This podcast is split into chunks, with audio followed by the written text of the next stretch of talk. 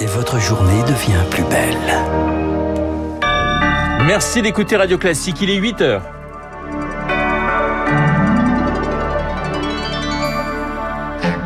La matinale de Radio Classique avec Renaud Blanc. Président ou candidat, Emmanuel Macron sillonne les Alpes-Maritimes aujourd'hui. Il est à Nice ce matin pour parler sécurité.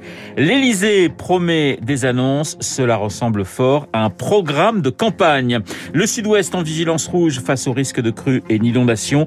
Nous irons à Oloron-Sainte-Marie dans les Pyrénées-Atlantiques où les habitants scrutent la montée du gave d'Oloron. Et puis, deuxième set, Djokovic après l'annulation de son visa. La justice vient d'ordonner la libération du numéro 1 mondial de tennis, mais ce n'est pas la fin du match avec les autorités australiennes. Radio classique. Et le journal de 8 heures nous est présenté par Lucille Bréau. Bonjour Lucille. Bonjour Renaud, bonjour à tous. Emmanuel Macron à Nice, président en poste, candidat en devenir. Il n'est pas encore officiellement candidat, mais chaque sortie respire désormais le déplacement de campagne. Le chef de l'État est attendu dans les Alpes-Maritimes ce matin pour dresser son bilan en matière de sécurité. Il commencera par visiter le futur hôtel des polices de Nice. 2000 forces de l'ordre s'y installeront dans les prochaines semaines. Il doit y faire des annonces en forme de programme Victoire Fort. D'abord le bilan, puis les ambitions. Deux fois plus de policiers dans la rue dans dix ans, des policiers mieux formés, mieux équipés. Emmanuel Macron devrait promouvoir son arsenal de mesures issues du Beauvau de la sécurité, mais leur mise en œuvre est suspendue à sa réélection. Les mesures font partie d'une vaste loi de programmation pour les cinq prochaines années. Dans les cartons aussi, une nouvelle notion, le droit à la vie tranquille, presque un slogan de campagne. Jean-Michel Fauvergue, député En Marche et ancien commissaire de police. La sécurité c'est le premier droit social de nos populations. Et l'insécurité touche le plus fortement les personnes les plus pauvres et, les plus basses. Donc il faut absolument travailler dessus et c'est ce qu'on a commencé à faire. Les macronistes moquent la petite phrase de Valérie Pécresse qui dit vouloir ressortir le karcher de la cave, mais avoir un langage clair sur les questions de sécurité est un impératif pour Emmanuel Macron. Jean Garrigue, historien des idées politiques. Son électorat s'est droitisé au fil du quinquennat. Il y a donc cet enjeu pour lui qui est de préserver euh, cet électorat de plus en plus droitisé qui est très sensible à ces questions de sécurité et je dirais aussi d'autorité. Dans cette chasse aux électeurs, le président devrait s'appuyer sur un allié utile, son ministre de l'Intérieur Gérald Darmanin transfuge des Républicains. Et à noter qu'Éric Ciotti, député LR des Alpes-Maritimes, soutien de Valérie Pécresse, boycottera lui cette visite présidentielle. Dans le Figaro ce matin, il fustige, je cite, un Waterloo sécuritaire et accuse Emmanuel Macron de laisser aux Français une France orange mécanique. Emmanuel Macron qui se rendra ensuite dans la vallée de la Roya, au chevet des sinistrés de la tempête Alex, un an après son passage qui avait dévasté de nombreux villages. Lucille, dans le sud-ouest, les précipitations se renforcent. Cinq départements se réveillent en vigilance rouge pour crues et pluie, inondations, les Landes, l'Ariège, les Pyrénées-Atlantiques, la Haute-Garonne et les Hautes-Pyrénées. L'épisode pluvieux doit durer jusqu'à demain. Dans les Pyrénées-Atlantiques, le préfet déconseille ce matin aux parents d'emmener leurs enfants à l'école. Bernard Uturi est le maire d'Oloron-Sainte-Marie. Il scrute, lui, le gave d'Oloron qui risque de déborder d'ici ce soir.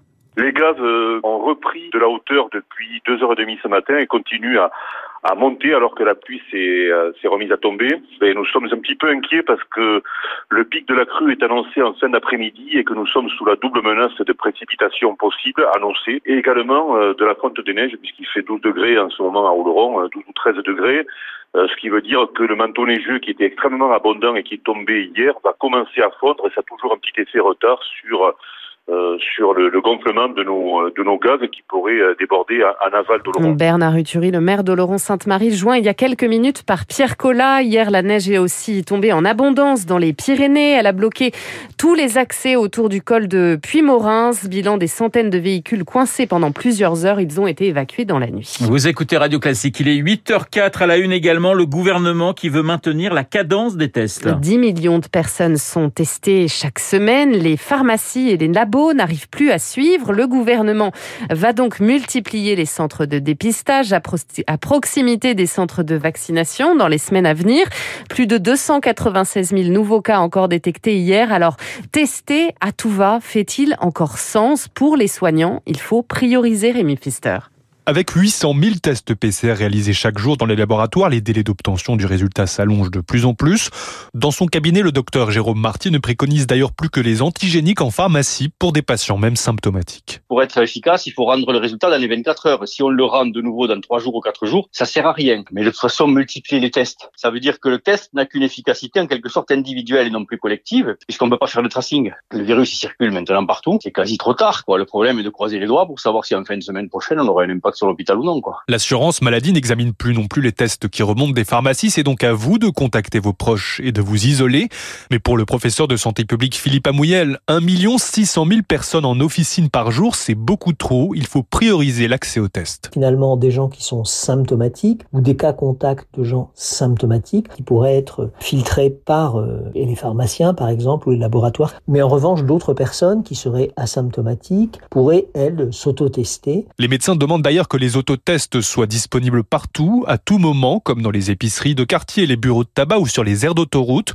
L'idée à terme, c'est de passer le moins possible par les laboratoires lorsque l'on est peu symptomatique. Le décryptage de Rémi Pfister. Et je rappelle mon invité juste après le journal, le professeur Gilbert Doré, chef du service néphrologie à la Pitié-Salpêtrière. Le pass vaccinal, lui, arrive au Sénat. Aujourd'hui, le gouvernement espère une entrée en vigueur la semaine du 17 janvier. Samedi, plus de 100 000 opposants au texte ont manifesté à travers la France, à Saint-Pierre et Miquelon. Les opposants ont agressé devant son domicile un député, le député LREM Stéphane Clairaut, sorti devant chez lui pour dialoguer. Il a été visé par des dizaines de projectiles, dont des algues et des pierres. Une enquête a été ouverte. Lucille, c'est l'autre info de la matinée. La justice australienne ordonne la libération de Novak Djokovic. Nouvel épisode du match à suspense qui oppose le numéro 1 mondial de tennis aux autorités du pays. Le Serbe qui vient de passer cinq jours dans un centre de rétention, visa annulé, peut finalement sortir. Il espère participer à l'Open d'Australie, mais ce n'est pas la fin du feuilleton, Augustin Lefebvre. Oui, à une semaine du début de la compétition, Novak Djokovic remporte le deuxième set après avoir perdu le premier, l'annulation de son visa. Cette annulation n'était pas raisonnable, estime le juge, et le motif médical, sa récente contamination qui lui a permis d'être exempté de certificat de vaccination, était légitime. Un professeur et un médecin ont fourni aux demandeurs une exemption médicale sur une base établie par des experts indépendants. Qu'est-ce que cet homme aurait pu faire de plus s'est euh, interrogé le juge avant d'ordonner qu'on lui rende son passeport et qu'on le libère, ce qui est théoriquement le cas depuis un quart d'heure au moins.